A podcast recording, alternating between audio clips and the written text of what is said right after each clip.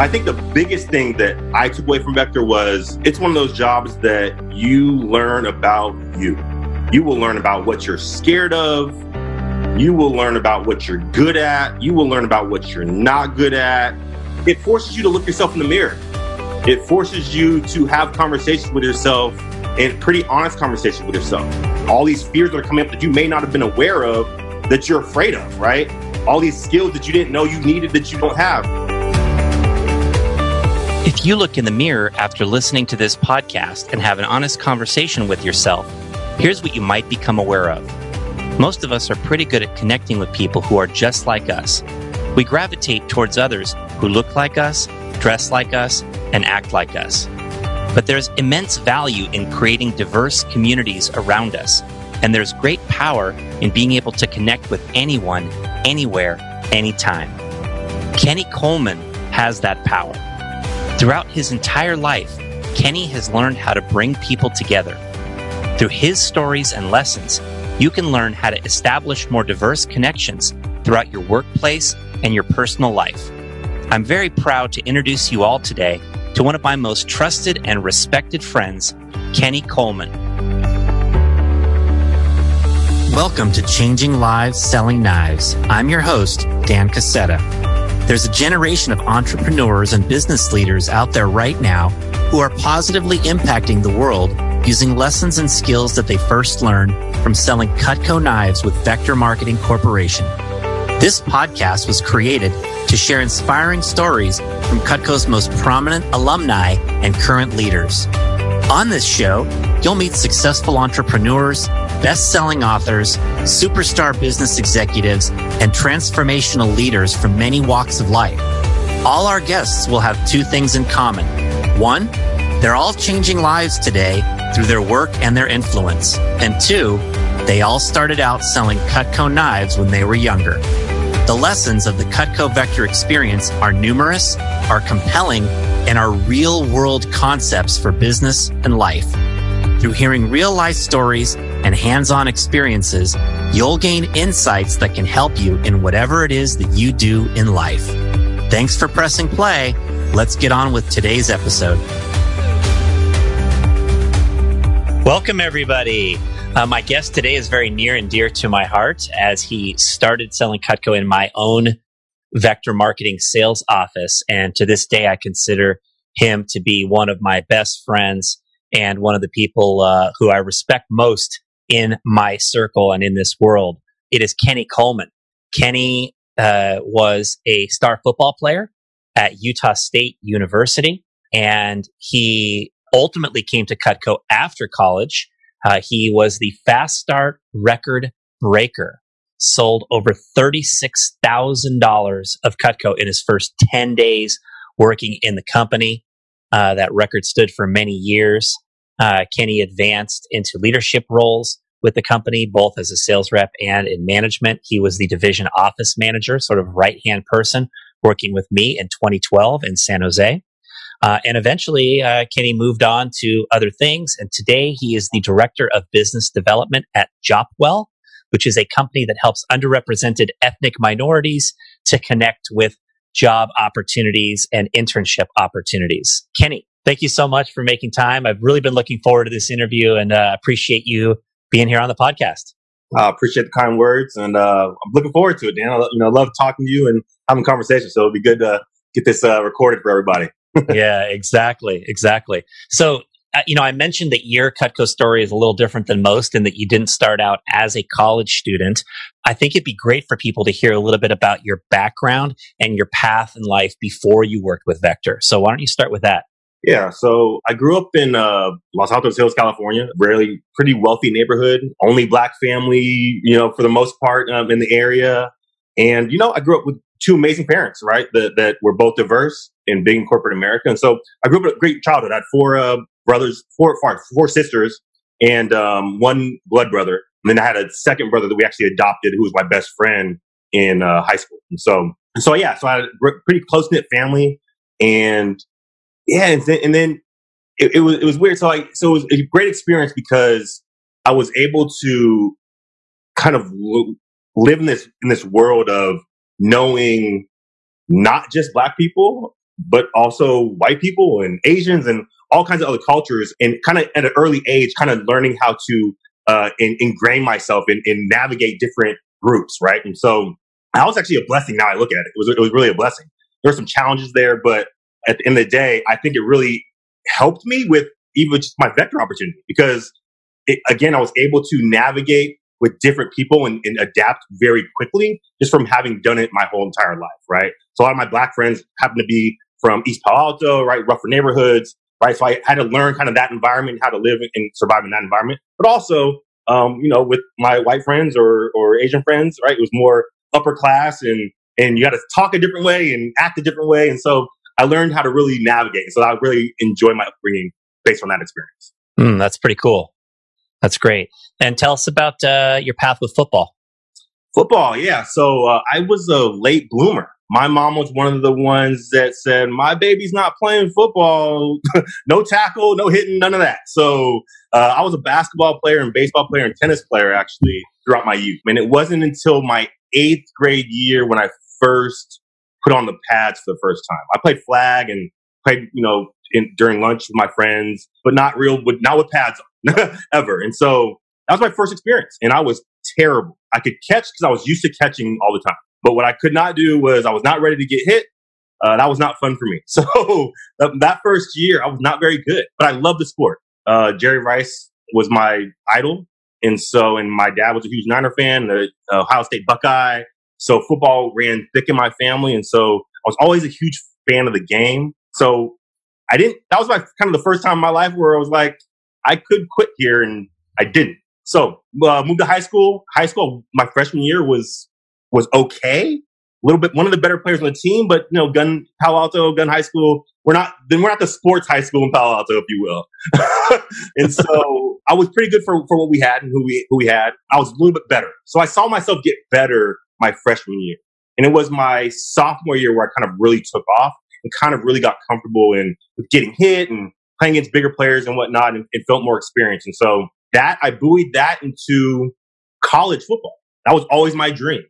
Uh, and I started off at the University of Hawaii my freshman year. So I went there and went through football camp and I just realized pretty early on that Hawaii was a place I could survive in as a as an student athlete, if you would say. At, at, a at a very young age, impressionable age, I needed a more structured environment to thrive. so I learned that very quickly. Grades weren't very good. Loved the football part of it, but uh, and loved the beach too much, and and so uh, all the other great sights and things you could see at Hawaii. And um, came back.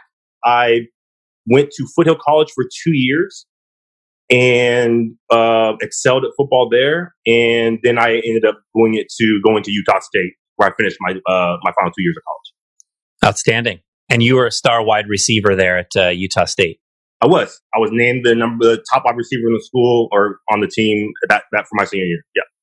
And you were good enough that you had some professional dreams as well. That uh, you at least had a chance to pursue at some at some level, right? Yeah, so I uh, had the opportunity to work out for a number of teams. Uh, for about two years after college, I, I, tried tried out, bounced around Oakland Raiders, San Francisco 49ers, the Kansas City Chiefs, the Buffalo Bills, and the New York Jets. And at that point, I, I figured, you know, actually, one part I didn't mention is, is at, at 17 years old, I had a daughter. And so two years out of college, I kind of figured that it was time to kind of settle down, not chase my dream anymore, and really start to focus on kind of, you know, getting a career and making some more solid money and not bouncing around so much and kind of being more present. So I decided to, to hang up the cleats. I had my opportunity, which is all I wanted. Um, I had a chance, and so which is better than most people get. And yeah, it was a great opportunity. I met a lot of great people and had a lot of great experiences. Yeah, that's cool. Were, were there some particular skills you feel like you learned from your experiences in football that are translatable over to other parts of life? Man, everything. I'm a huge proponent, not just football, but team sports in general. I think you learn a lot, uh, particularly at a young age. But you know, I learned about competition, how to compete, right? How how to compete. You're always competing, and I take that with me everywhere. I mean, in vector, in the sales job, you're in competition, right? So and so, just knowing how to compete and, and, and how to prepare for competition, and just kind of a comp- competitive mindset. Um, mean, not being scared of scared of competition. I think that was something that really resonated with me when it came to football skills, but also teamwork, learning to work with others, super important. right? And you don't like all your teammates. you don't love all your teammates, right? But you have to figure out a way to make it work and be one cohesive unit, right? And so that's in any walk of life. When you have teams, whether you're at work or, or not, you have to be able to work with other people that from different backgrounds you may not get along with or or you may get along with and you just got to make sure it works, right? So how to navigate that? Trust, you know, in football, one of the things you have to do is is great football players what happens sometimes for them where they make mistakes is they tend to want to cover for the next guy because they're so good. In football, you can't do that because you cover for the next guy, then you leave someone wide open and there's a touchdown, right? So it's a breakdown. So you have to trust the guy next to you. So I think just learning to trust people, I think is, is a, is a big part of it. Leadership, of course. I was a captain on most of my teams that I've been on. So how to lead different in different styles, different ways. I was, I tended to be the more vocal leader. I wasn't the quiet kind of lead by example. I was the vocal, you know, rile you up, right? Passionate speeches. That's kind of that was kind of my my way to lead. And then I would say sacrifice. Of course, you always have to sacrifice for your teammates. Sometimes it's not about you. Sometimes it's about the next guy.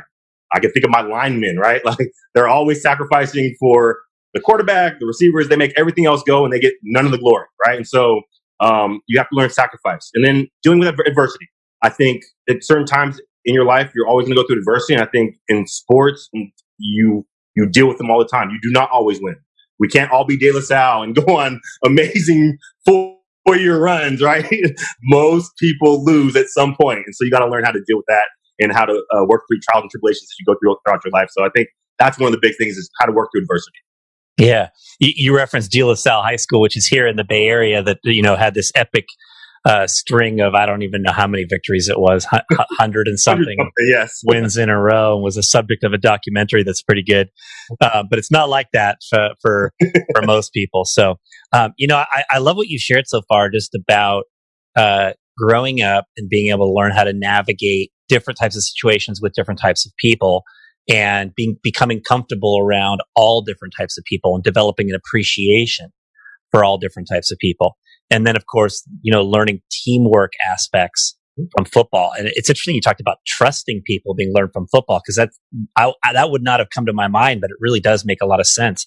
And I, I saw all of these qualities in getting to know you once you came into Vector that you were able to connect with anyone, anytime. You were a great teammate. You were willing to sacrifice and help others. Like you developed a real great package of skills and qualities as a young person that made you really excel you know, once you came to Vector.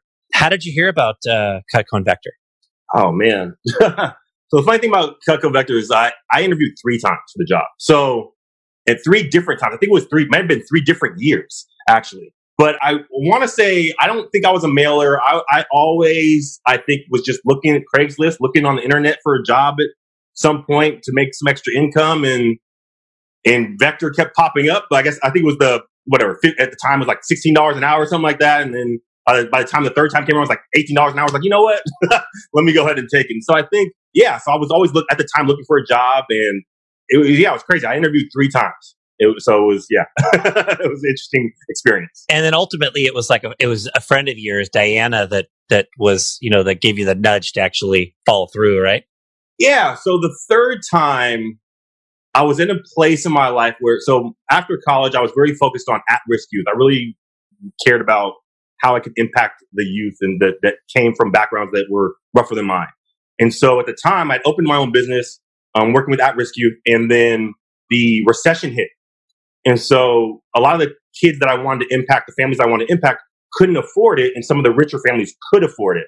So I needed a job that was flexible enough for me to be able to still work with those kids that were at risk, but I could give them scholarships based on what I was doing through another job that was flexible. And Cutco was kind of that avenue for me. And then I remember, yeah, speaking to Diana about it, and, and Diana said, "Oh, I'd worked for Cutco before, or Vector before, or something like that." And she was like, "Just give it a try, give it a shot." And I was like, "All right." And it was that nudge, that little extra push from someone that I trusted and knew uh, that made me say, okay, you know what? Let, let's let's just take it serious this time and do it. Awesome, awesome. So then you came in, you were trained uh, in the San Jose office by Lori Oberst, right now Lori Blass, and you you went out, you came out of the gates and did one of the most incredible things I've ever seen. This was December of 2010. Uh, and you sold $36,317 in your first 10 days working in the company, which is a record that stood for like seven or eight years. And in this day and age where standards are increasing every year and prices increase every couple years, uh, there are very few records that stand for very long in this company. But uh, you did something that was really remarkable and, and, stood for a long, long, long time, and, and maybe has only been broken by two or three people since then. What were some of the keys to your record setting start with the company? Once I said I'm going to do it, I think after that conversation with Diana, I said, if I'm going to do it, then I'm just going to do it. I'm going to go full, you know, jump in both feet, eyes wide open, and do whatever they told me to do and just go for it. And I, I literally, my plan was, I'll do it for these 10 days, win these cool prizes, and I'll be done. But I, but I said, if I'm going to do that, then I want to go 100% just make it happen. And so I did that. I said, for 10 days, I'm going to buckle down and just make Cutco Vector my priority. And I went all out. Most people, regardless of what their skill set is, they don't give it everything they have the first when they start. They kind of feel it out a little bit, and then generally a little bit down the road, oh, this this is a really good program. It will work for me, and then they kind of figure it out. And there's very few when when when people break these records, it's those those few that just say, "I'm just going to trust what these people are saying, and it's going to work and go all out and do it. And then magical things happen, right? And so that's kind of the difference. And, and, and it, it's, I don't think there's a, again, there's no magic kind of magic to it. It's some reps just say, just connect so, just connect, connect early and say, I'm just going to go for it. I'm scared. I'm terrified. I don't want to have these conversations. I don't want to be on the phone. I don't know if I can sell, but I'm just going to do it anyways and just trust that it will work out.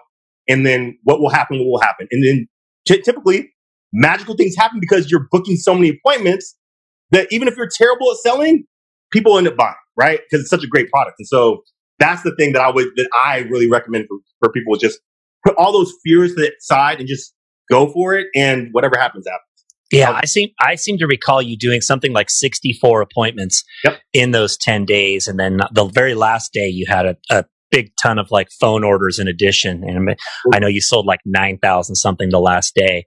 But I, I, love what you said about, you know, being willing to just put your fears aside and go for it. Because I think one of the most important reasons why a lot of people come to work in Vector in the first place is for the personal growth and is to expand their comfort zone. And if that's one of the purposes of why people are working in the in this company, it just makes sense for them in the moment when they realize like, oh man, I'm a little afraid of this or this is a little uncomfortable. It's important for them in the moment to remind themselves, well, that's why I'm here. Right? That's exactly why I'm here. So I need to press through this because there's learning on the other side of this fear. There's learning on the other side of this challenge, right? Or on the other side of this adversity. So that's such a valuable lesson or concept that I think is uh, critical uh, that you can share. What other lessons do you feel like you learned from your vector experience that uh, you've carried over to your career to this day? The thing that I love about vector the most is the people. I mean, at the end of the day, I, I mean, and, and, it was funny. I was, I mean, as you know, we were at the Hall of Fame in Las Vegas a couple uh, last weekend, and Rebecca commented, sent me a text said, "Hey, you know, you look really happy here. You look like you're having a good time and you like these people and you really enjoy it in this environment. And so, and for one of the people that knows me, probably knows me the best to say that is profound, right? It's, it makes a, a heck of an impact. And so I think for me, the thing that I love about Vector is the culture and the camaraderie and just the people. I, that's, that's the thing that always brings me kind of back and, and uh, why I'm always kind of happy when I'm in that environment and when I see other people. I think the biggest thing that I took away from Vector was you learn about yourself, man. It's one of those jobs that you learn about you. You will learn about what you're scared of. You will learn about what you're good at. You will learn about what you're not good at. You will learn how much BS you really are full of. uh, because it forces you to look yourself in the mirror it forces you to have conversations with yourself and pretty honest conversations with yourself. You know, if I'm not selling, why am I not selling? If, am I am I not good on the phone? Why am I not good on the phone? Am I I'm, all these fears that are coming up that you may not have been aware of that you're afraid of, right? All these skills that you didn't know you needed that you don't have, right? There's so many things that I feel like you really learn. Like, and your manager will tell you, man, I've heard that excuse before. You're you're full of BS right now, right? And so I think I think that's the biggest fear for people at, at Vector is is they learn about themselves. I think that's the biggest reason why people leave before they kind of reach their full potential is they start to learn some things they don't really like to know about themselves, right? Hmm. I can tell you, I, there was a challenge. There was plenty of challenges that I learned about myself through Vector. Just having to look myself in the mirror and look at my results and you know look at the processes that I'm going through. I know as a manager there, I learned how to be a better salesperson because I was managing other sales reps, bad sales reps, good sales reps. I knew I saw what they were doing, what what they were doing, what they weren't doing, what I was doing, what I hadn't been doing as a, as a rep, right? And so I learned all those things at Cutco. And so I think that's to me, yeah, you learn you learn negotiating skills, you learn how to sell, you learn all these great tools that you need for your tool belt. But the biggest thing is is I think you learn what a community is like, a real a, a healthy, strong community is like, and you learn about yourself, good and bad. You learn about yourself, and so I think that those are the, the, the couple things that I that really stand out to me. Yeah, that's cool. The whole idea of the community that you're a part of and, and how that feels being a part of that. Uh, and, and of course, you know, one of those reps that you helped train in your summer as the division office manager is the reason why we were in Vegas here, uh, recently, right? To see Kyle Lopes to, uh, be inducted to the Cutco Vector Hall of Fame, first college student to ever get into the Cutco Vector Hall of Fame. And, uh, you and I were there his first summer as a sales rep to see him you know, blossom and develop over the last uh, seven years It's been pretty amazing. I, I, really love what you said about learning about yourself. And, and in particular, you said the skills you need that you don't really have, right? Realizing the skills you need in life that you don't really have. I, that's one of the reasons why I started this job in the first place. Because in my interview, before my interview, I felt like I was very shy as an individual and I didn't have very good people skills at all. Um, I was not one of the cool kids in high school. And um, sitting in my interview, I th- as I saw what the job was all about, I-, I first thought to myself, "Well, I don't know if I can do this." And then the more I considered it, as I was waiting at the end of the interview to meet with the manager, the more that feeling turned into, you know, I need to do this. This is exactly what I need in order to be able to gain the skills that I know I need to be successful in life. I realized even at that young age that there were a wide range of skills I had to develop if I wanted to be successful in life. And I saw this as a great vehicle for developing exactly those skills. And of course, the people that we get to be around in Vector is an immense, immense benefit to a lot of young people. Just being, being able to witness, you know, the kinds of people that we want to become like the leaders that we want to become like and all the qualities that we want to be able to emulate in them. So really cool stuff uh, there from your vector experience, Kenny. No, it was real cool. I mean, I learned I learned that money didn't drive me. Like that's it was, it was crazy. Like I felt like like money was something that I really cared about. And after I became uh, the the after I ran the Fair and Show program, I think Mike mentioned in his in his um in his uh Hall of Fame speech. Um, I was giving up shifts uh, because it wasn't. I didn't care about the money. It, like it, it got to the point where I realized that money didn't drive me, and it was more about I want to see Mike succeed. I want to see Kyle succeed. I want to see these other these other guys in this organization, these these um who, who may have who, who, struggled more than I did. I mean, almost everyone walks through the door struggled more than I did when I started, right? So I like to see the growth of where they've come from. Watching Mike go from what he was when he started to what he is today was fascinating. Watching Kyle, the snot nosed kid when he started, to what he is today and the man he's become, I think it, that's amazing to me. And I found out my journey through Cutco um, was that I cared more about other people succeeding than I cared about my own personal income. But the people and the the impacting people and the skill sets and, and able to have so much impact on others, I think to me was such an amazing thing I learned about myself that I actually enjoy. I mean, I love the fact that I'm not that money that I'm not beholden to money. That it gives me so much freedom because I now do things that I want to do that's not that does not have to do with money. I do things that I, for the most part, want to do. I mean, so that was something that, that a lesson I really learned that I really really impacted me greatly at Yeah, you know, I've always taught people that one of the most important keys to leadership is a, a, a concept that I call AGAS, A G A S, and I think you know it stands for actually give a shit, and that the greatest leaders they really actually truly do care about the individuals in their organization. And one of the things that's a paradox about that is that that care circles back and benefits the leader in, in ways that, you know, provide advancement and financial benefits and all the other things along with the personal satisfaction and legacy of impacting people. And you always have displayed that. And it's something that clearly you've had since, uh, you know, uh, an early age in your life. You're known as an expert networker. And I, would love to dig into a little bit of this concept and just find out what, what do you think are some of the keys to making connections with people and building relationships? One of the biggest things for me is, is being authentic. I'm generally I, I, I'm honestly curious about people.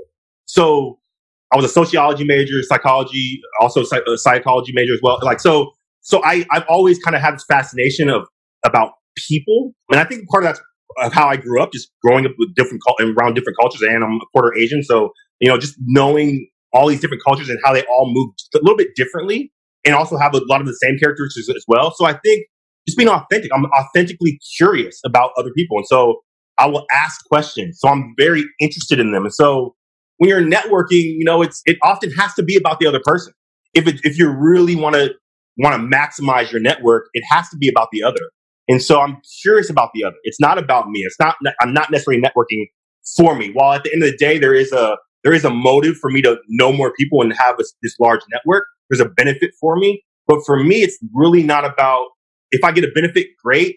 But it's more about I want to know who this person is, what their background is, what do we have in common. And very often I'll listen to Fox News because I like to hear opinions that don't match up with mine, that don't align with mine. So I like to have dialogue. I like to have different debates. I mean, I like to hear other perspectives. And so I think that all kind of lends me to just being more personable and open to having communications. Now, there's people in my life who will tell you, Kenny, that Kenny, sometimes you, I give a standoffish vibe. And that's absolutely true. There's certain environments that I'm not in a networking kind of vibe. But for the most part, I am very curious about other people. So I ask a lot of questions. I think that's something that's really important about networking and being genuine about it. Like asking questions about something that you're not, that you don't care about is, I, I know, I, I see a lot of people do that just because they know that maybe that's the topic that that person cares about. And it's just like, you know, there's things that you are really honestly curious about that you should be asking about, right?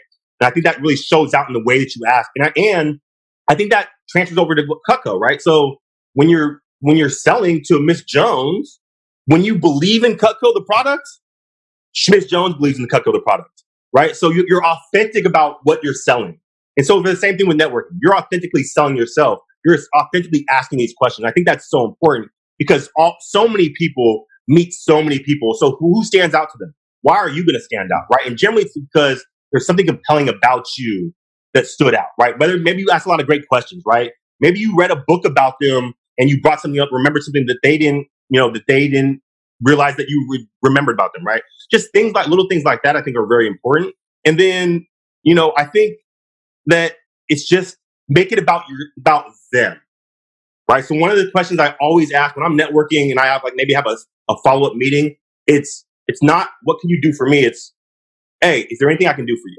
Please let me know if there's anyone, you know, if there's anything I can do for you, let me know, you know, shoot me an email, reach out, someone I can introduce you to, right? What can I do for you? And generally that leaves it open because you are actively making it about them that when you do need that favor, that it will be open. It's not always, hey, you know, can you give me this? Hey, can you give me that? It's, it's a more of a relationship and not you just taking, right? About you. So those are the two big things. The two big things for me with networking is is making sure that you are authentic, making sure it's about them. And then I think the last point I would say is it's just follow up, right? Follow up. Even if it's just a check in, right? I've often gone out and said, you know, if, if I know someone went to Michigan State and Michigan State's on and have a big win, I'll say, hey, I saw your boys won. Congratulations, right? I haven't talked to this person in months, maybe a year, but I'm just making sure they know I'm still around and still aware of them just so they know that I'm still in contact. If they ever need anything, let me know. Right. But anything just to stay in contact. It's the same thing with, I mean, I, great Cutco reps will tell you the same thing. They'll tell you that they haven't, that they are not only calling their customers just to sell. They are checking in on their customers just randomly. Hey, happy birthday. Just want to wish you a happy birthday. Just so I remembered you. Right. They're doing that because that's what it, it's for a long term relationship. You have to foster that relationship over the course of time. It doesn't just happen, right? Um, meeting them once, right? So that's the biggest thing I would say. Those three, those three points. Yeah, those are some great ideas right in there. Just the, that uh, authenticity is, uh, is certainly one of the first keys to building relationships. And then, of course, that that curiosity you described, the sincere interest. I mean, this goes all the way back to the days of Dale Carnegie, you know, sharing and how to win friends and influence people. That it's sincere interest, genuine interest. Uh, that that makes that difference, and and you're great at asking really good questions when you get to know people, and you have a wide range of knowledge. And I like what you said about you know, deliberately exposing yourself to information that might be outside of your beliefs, because that does give you more of a perspective of what other people think. And, uh, and, and you're always somebody that I feel like has, has demonstrated a great perspective and understanding of people. Let's talk about your folks for a while, because, uh, I admire your parents a ton. Uh, they are icons in the Silicon Valley community. Your mother is the former chairman of the board of Dignity Health, which is a multi billion dollar health organization. And she's a, an executive coach to many throughout the Silicon Valley. Your father was a long time vice president at Hewlett Packard. He was the COO at Silicon Graphics. Uh, he's been part of the founding team of a number of companies and on the boards of many companies and coached a lot of top executives here in the Silicon Valley, including Ben Horowitz at uh, Andreessen Horowitz. So he is beloved and your mom as well, just beloved throughout the Silicon Valley community. Uh, what are some of the observations you could share with our audience to kind of lend an insight into what has made your mom and dad so successful? I mean, I owe everything that I am to them. I mean, they're, they're two of my best friends. They are amazing individuals. Every person that encounters them or encounters me speaks about how amazing they are. And I think a lot of the things that I spoke about today have, they've reinforced by their action. Like I said, my mom and dad took in my best friend who was from East Palo Alto, in and out of homes, not the best situation, you know, when he was 6, 17. So they didn't have to do that, but they did, right? They were the main fundraisers for the East Palo Alto YMCA. They never lived in East Palo Alto. They didn't have to do that. You know, they've supported Barack Obama. I mean, they've done all kinds of amazing things, right? And you don't get to have Barack Obama and at your house and right and without having done some great things, right? Bill Clinton in your house without having some done some great things and building some great relationships. And so I think one of the things, you know, my dad has always taught me about networking and a lot of lessons about networking are come from him, you know, make sure it's about them, right? He's the best networker in the Bay Area, I would tell you. I, I mean, anyone would say that. He's the godfather. I mean, right? So being selfless, right? Always giving back. They've always been genuine. Uh, my parents have, man, us kids have put them as all kids have put them through some very rough situations and they've never given up. They've never quit on any of us. Right. So I think that like, if I could be like them, like that would be, I'd be satisfied because they're very selfless. They're very giving. I've heard my mom t- receive phone calls and from, from panicked friends and just say, what can I do for you? Like, I mean, I just calmly, what can I do for you? Right. And so I think I mean, to me, they're perfect, right? so, but, but everything I've talked about, they've had those skills. They've made impact on other people's lives. They've been selfless. They've invested in in other people and other organizations that they don't need to be. They're not. They're not part of. They've uh, been there for their friends. They've uh, had you know great conversations and built these great relationships off networking just by being uh, by being there for others, right? So and they've always worked their way up. I mean, my dad was from Centralia, Illinois. He, you know, wasn't wasn't rich. Uh, he, he, I, he didn't grow up like I did. The very opposite, actually. And he worked. He was all about work, work, work. He believes like there's nothing. Uh, it's, it's it's cliche, but no substitute for hard work. But even with all the hard work and all the accolades, you know, he has been very humble, and he's been always forgiving, always giving to others. So so people gravitate towards him, and they you know, he's great, got some really great friends, and I've I've been a benefit a beneficiary of a lot of that. So absolutely. Yeah, I really wish everybody who's listening to this could get a chance to meet your parents someday.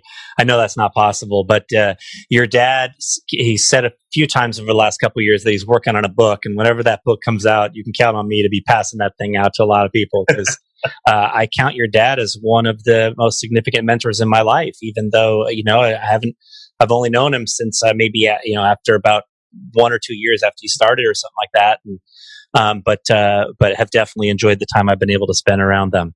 Kenny, tell us about what you're doing with Jopwell today. Jopwell is the leading career advancement platform for Black, Latinx, Native American students and professionals.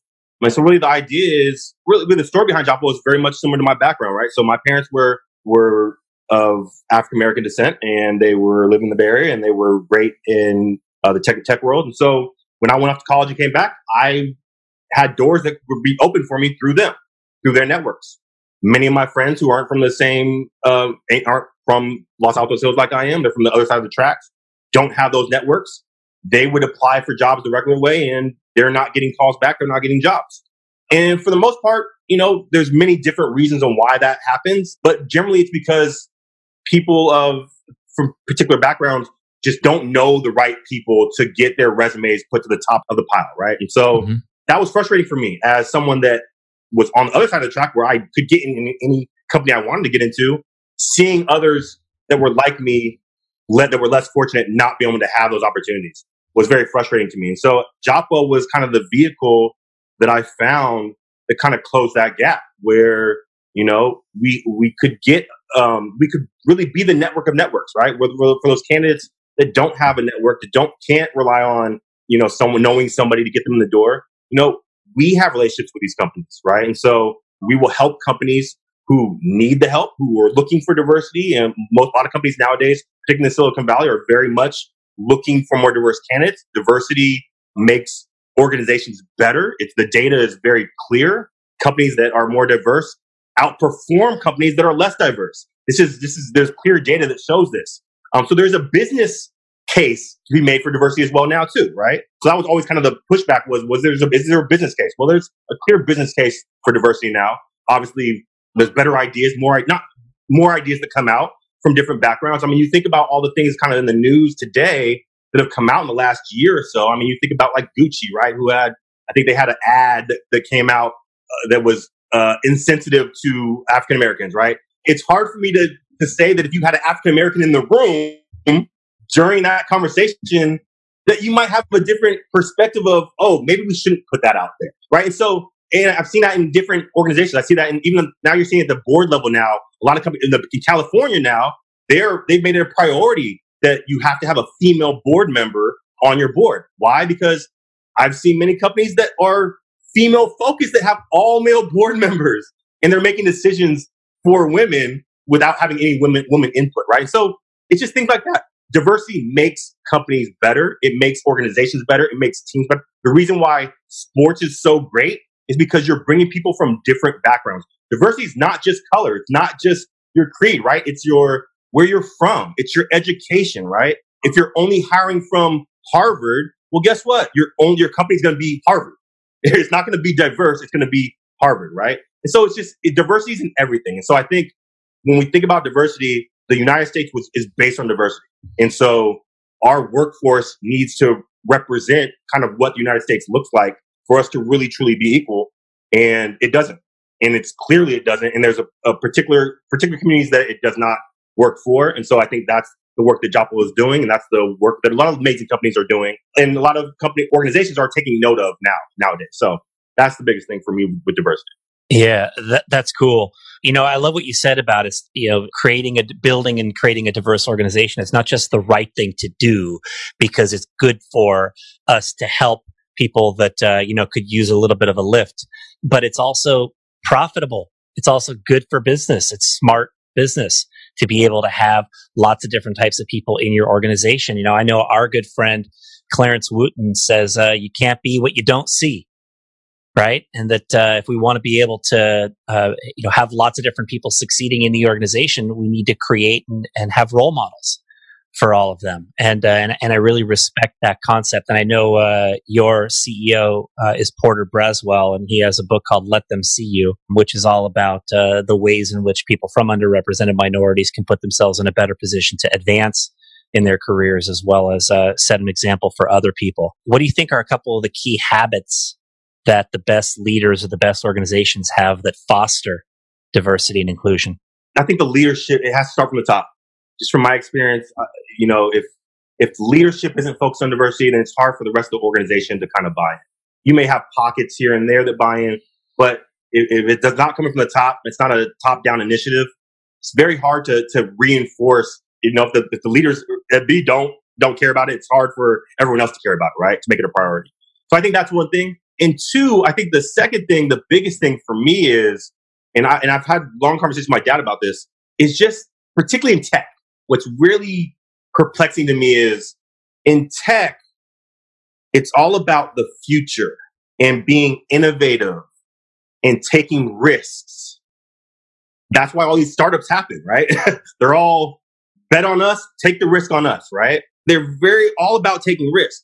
But when it comes to the diversity problem, we have the same smart people, but it seems to be risk adverse to change, right? Because you want to focus on all talent, right? Which makes total sense. And that's where we all want to be. I just focus on all talent, but you have to recruit different talent in different ways. And as you know this from Vector, there's different segments you have to recruit a different way. And so for diverse candidates, they have a different way they look at jobs than other candidates because of their experience. And so you have to recruit them different. And so you have to think outside the box and can't just be married to the same old traditional recruiting tactics. You've got to do different things. So I would encourage companies to be, be to think outside the box and to be more open to risk taking because again, there is a business sense behind it. And if you do it right and your company is diverse, you will see your company grow leaps and bounds. The data, the data shows it. And so you just got to be willing to kind of take that risk. Um, but I know it's, it's different. It's not the traditional recruiting process. You have to focus on this particular segment of the population, right? So it's just a little bit different, but you got to be, that's the way you got to be. You got to be radical about it. Yeah, that was cool. That was good stuff, Kenny. I appreciate it. So, listen, Kenny, just uh, in wrapping this up, our, our podcast is called Changing Lives, Selling Knives. And I'm just interested in hearing as you look into your own future. Uh, how do you aspire to change people's lives through your work or through your influence? Um, I, I, don't know. let's let's start there. But I know that's what I want to do. I know that one of the things that I would add that, that Vector showed me about myself was I learned that I care about other people and I care about impacting other people. And at the end of the day, I think that's what I care about the most. I've always thought about getting into public speaking, opening my own nonprofit. But I know that my life is going to revolve around helping others do better than I am, do better than I than I have done to achieve greater things. Well, whatever it is you end up doing uh, as you progress uh, into your future here, you can count on me as a supporter for sure. I just have so much admiration for you, Kenny. Uh, you know, when I talked about that principle of a gas, like I've always known that you're somebody that really cares about others, gives a shit about the world and about people. And I have so much respect and love for you and uh, just really proud to be able to have had this medium to introduce you to so many people from the Cutco Vector community and appreciate you taking the time to be on the podcast today. No, I appreciate it. You know, Dan, one of my best friends as well. You know, uh, reason why I'm, you're always around is because, man, I, I keep you around because I, you know, I enjoy your perspective and everything that you've done and the way that you've impacted so many individuals through Vector. I think it's amazing. So this, I think this podcast is amazing. Dan, they, they call you the man for a reason. So anything you ever need from me, of course, sir, I'm always here. I appreciate you and uh, keep changing lives. All right, let's do that. All right, take care. That was my good friend, Kenny Coleman pretty cool uh, to be able to hear about Kenny's background growing up as one of the very few African American families in Los Altos Hills, California, and the uh, the the concepts that kind of went into uh, what he was a part of, what he was exposed to uh, through that process. Things he learned from football, pretty cool ideas there that came out. I really love the lesson he shared from his vector experience that you learn about yourself and what I would really suggest to you is that some of those times, what you learn about yourself is going to be painful. It's going to be, you're going to look at your results and say, well, I guess I'm learning that I need more if I want to be successful in life. And what's key is that you have a chance to learn these things now when you're young versus learning them when you're 30 or 40 or 50 or someplace else in the marketplace. And some people, when they struggle in vector, they choose to leave and go somewhere else. And one of the lessons I've always taught people is that wherever you go, you're still there.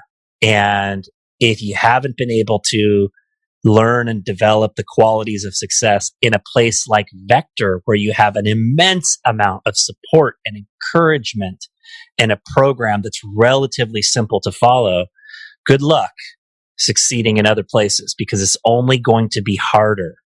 So take that concept to heart. Kenny, of course, is a great networker. The idea of authentic curiosity was an important point. Also, the idea in building diverse organizations that it's not just something we do because it's the right thing to do, but that it's actually beneficial and profitable and good for our businesses to have more and different types of role models. It's definitely something we can improve in Vector. And it's something that uh, I'm interested in improving. And I hope many of you listening are as well, whether you're part of this company or not. And I just want to end by saying uh, an observation on something Kenny said about uh, showing up at a Vector conference recently and um, his girlfriend Rebecca saying, Hey, you look happy here. You know, we have something really great in this company. And if you're outside of Vector, I hope that you can create the Vector culture wherever you are. But if you're inside of Vector, recognize how special what you have is and how important it is for you to be able to reach the success that you want here get what you want from this company. Stick around for a long time if you're here because there's a lot more to be had that you can get from it if you stay around as I have for so many years. It's worth it. You're in a good place at a good time. Thanks everyone for listening to the podcast today. Uh, hey, do me a favor and uh, hit tap the little five on the ratings. It really helps us to bring the podcast to more people. And also, if you write a written review, that'll be much appreciated there on your iTunes, Apple Podcasts, Spotify, or wherever else. Uh, written reviews on iTunes or Apple Podcasts, especially, are helpful. Thanks, everyone. Have an awesome rest of your day. Thanks for listening. If you enjoyed today's episode of Changing Lives Selling Knives, hit the subscribe button so future episodes are automatically downloaded directly to your device. And if you want access to today's show notes, including links to any resources mentioned, visit changinglivespodcast.com. This is Dan Casetta signing off. I'll catch you back here in a few days for our next story about changing lives.